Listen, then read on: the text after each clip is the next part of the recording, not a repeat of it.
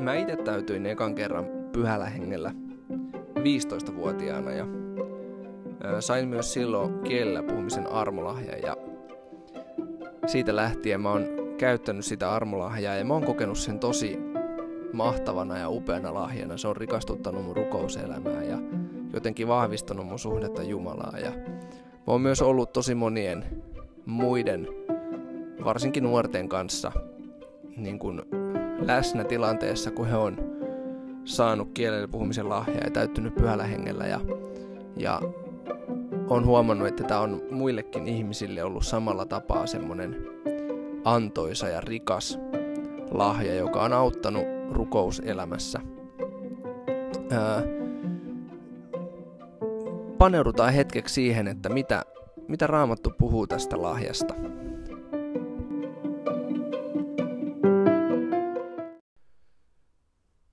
Katsotaan hetki kielellä puhumista ja mitä Raamattu opettaa siitä. Aloitetaan Markuksen evankeliumin luvusta 16, sitten ollaan hetki apostolien teoissa ja lopuksi mennään Paavalin ensimmäiseen kirjeeseen korintolaisille lukuun 12-14. Markuksen evankelmin luvussa 16 Jeesus sanoo lähetyskäskyn yhteydessä, tai hän kertoo näin siellä jakeessa 15, menkää kaikkialle maailmaan, julistakaa evankeliumia kaikille luoduille. Joka uskoo ja saa kasteen pelastuu, mutta joka ei usko, tuomitaan kadotukseen.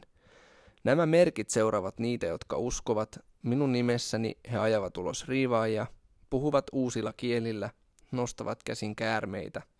Jos he juovat jotakin kuolettavaa, se ei vahingoita heitä. He panevat kätensä sairaiden päälle ja nämä tulevat terveiksi.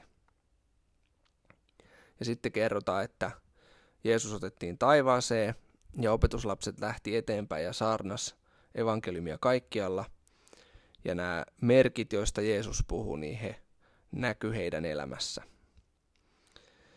Ja Tämä on ensimmäinen kohta, kun raamatussa mainitaan kielillä puhuminen. Se oli siis Markuksen evankeliumin luku 16, ja 17. Jeesus sanoi, että ne, jotka uskoa häneen, niin he, he saavat tämän ää, merkin, tai heidän elämässään näkyy tämmöinen merkki, he puhuvat kielillä. Siinä, ja siinä oli monia muitakin asioita mainittu kuin tämä kielillä puhuminen.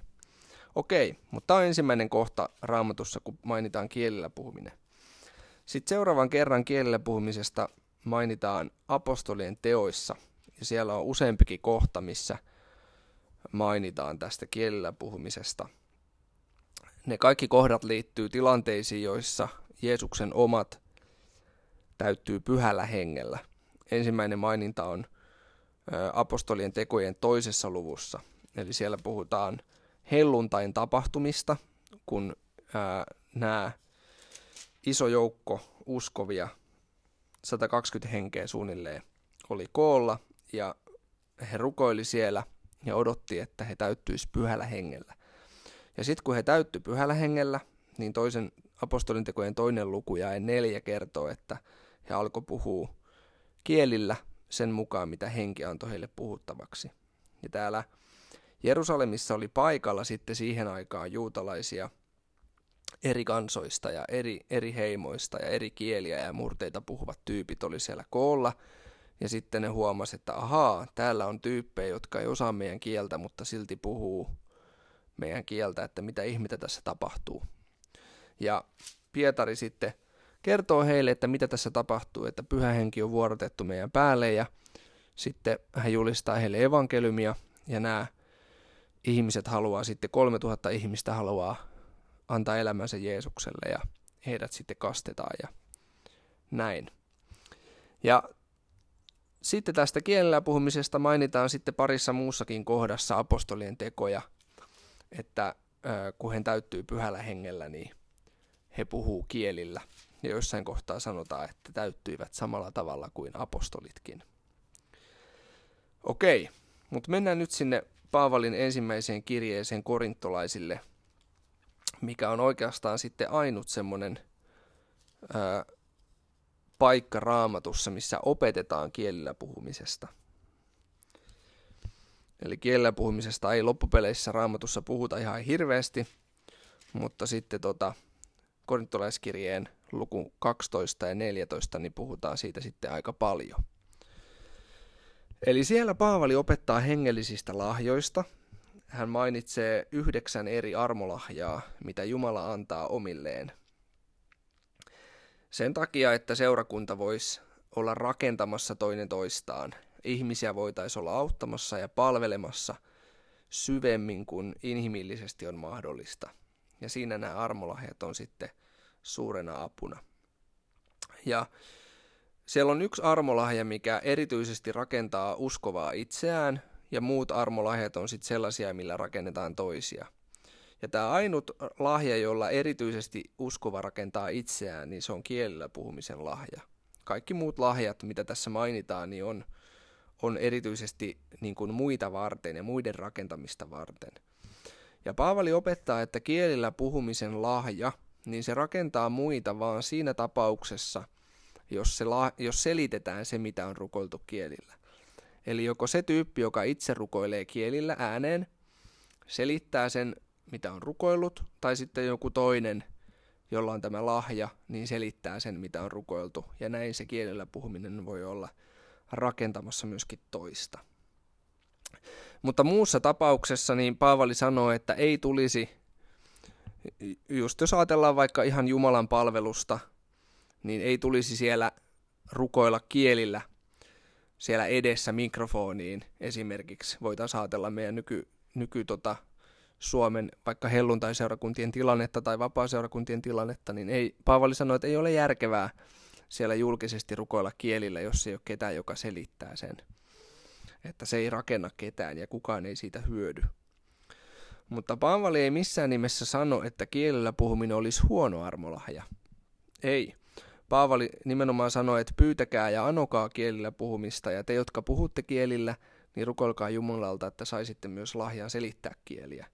Hän sanoi, että se on, se on hyvä lahja, se on arvokas lahja, ja omasta itsestään Paavali sanoo, että hän puhuu enemmän kielillä kuin kukaan teistä. Eli tämä on lahja, jota Paavali itse käytti hyvin paljon. Mutta tosiaan niin korintolaiskirjeessä on se konteksti ja asiayhteys on se, että meidän tulisi rakentaa seurakuntaa. Meidän tulisi nähdä seurakunta Kristuksen ruumiina, jota rakennetaan. Meidän tulisi olla, niin kuin pitää yhteydestä huolta ja siitä, että me rakennetaan toinen toistamme. Se on korintolaiskirjeen niin kuin konteksti ja teema. Niin sen takia on päivän selvää, että ää, Paavali sitten puhuu paljon tästä niin kuin kielten selittämisestä ja puhuu profetoimisesta, että pyytäkää profetoimisen lahjaa, koska sen kautta voitte rakentaa muita. Se on korintolaiskirjeen koko, koko teema. Jos luet ensimmäisen kirjeen korintolaisille vaikka läpi ajatuksen kanssa, niin huomaat, että siellä on useampiakin tilanteita, ää, jotka paljastaa sen, että seurakunta ei ollut yhtenäinen, seurakunta oli vähän hajaantunut ja seurakuntaa seurakuntaa piti niin kuin ruokkia sitten näillä sanoilla, millä Paavali sitten ruokki heitä tämän kirjeen kautta. Hän oli huolissaan sen seurakunnan yhteydestä. Eli kielellä puhuminen on lahja, joka rakentaa uskovaa itseään. Ja mennään sinne lukuun 14. No joo, lyhyesti voisi mainita, että tuo luku 13 on tosi tärkeä osa – näitä kolmea lukua, 12, 13 ja 14. Se 13 kuuluu kiinteästi siihen kokonaisuuteen. Siinä puhutaan siis rakkaudesta ja ilman rakkautta, niin näistä lahjoistakaan ei ole mitään hyötyä. Eli rakkaus on se, mikä sitten tekee nämä lahjat tai niiden käyttämisen ikään kuin täydelliseksi. Mutta kielellä puhumisesta, niin tota, siellä esimerkiksi Paavali mainitsee, että ei pelkästään tarvitse rukoilla tai puhua kielillä, vaan voidaan myöskin laulaa kielillä. Kielillä voi myöskin laulaa ylistystä Jumalalle.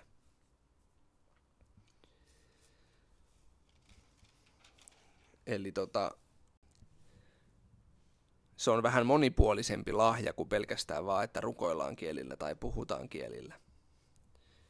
Ja vielä voisi lukea tuon jakeen 39 luvusta 14, eli ensimmäinen korintolaiskirja luku 14 ja 39. Tavoitelkaa innokkaasti profetoimisen lahjaa, älkääkä estäkö kielillä puhumista. Kaikki tapahtukoon kuitenkin arvokkaasti ja järjestyksessä, eli Paavali paljon painottaa sitä, että, että teidän tulee rakentaa toinen toistanne, teidän tulee rakentaa seurakuntaa.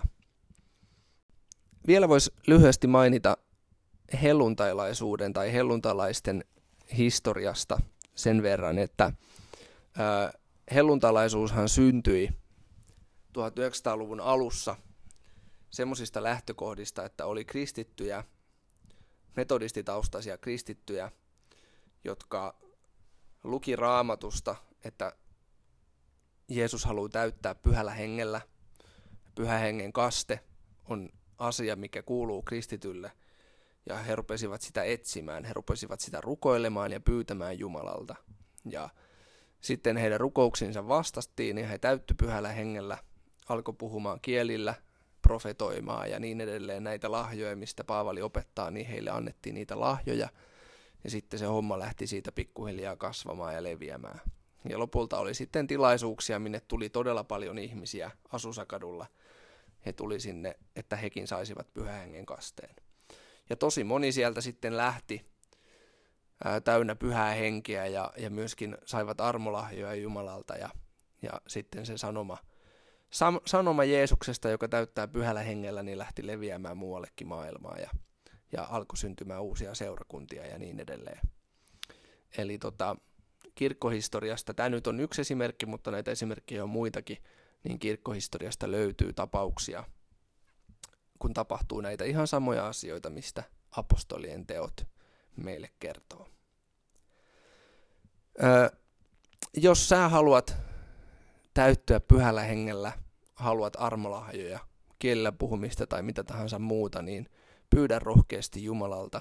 Pyhän hengen täyteys kuuluu jokaiselle Jumalan omalle ja ennen kaikkea pyhän hengen voima on tarkoitettu siitä tehtävää ja missioa varten, mikä seurakunnalle on annettu, mikä Jeesuksen omille on annettu. Levittää Jumalan valtakuntaa, Jumalan rakkautta tässä maailmassa.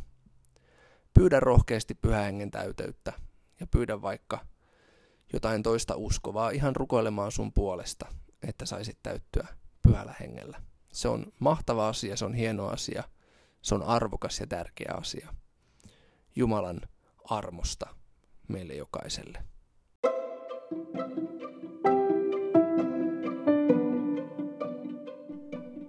Hei kiitti sulle, kun oot ollut mukana mun podcastin parissa. On tosi iloinen siitä, että oot ollut messissä ja saakoon tää rukousta käsittelevä sarja olla sulle inspiraationa ja innotuksena Jumalan kohtaamisessa.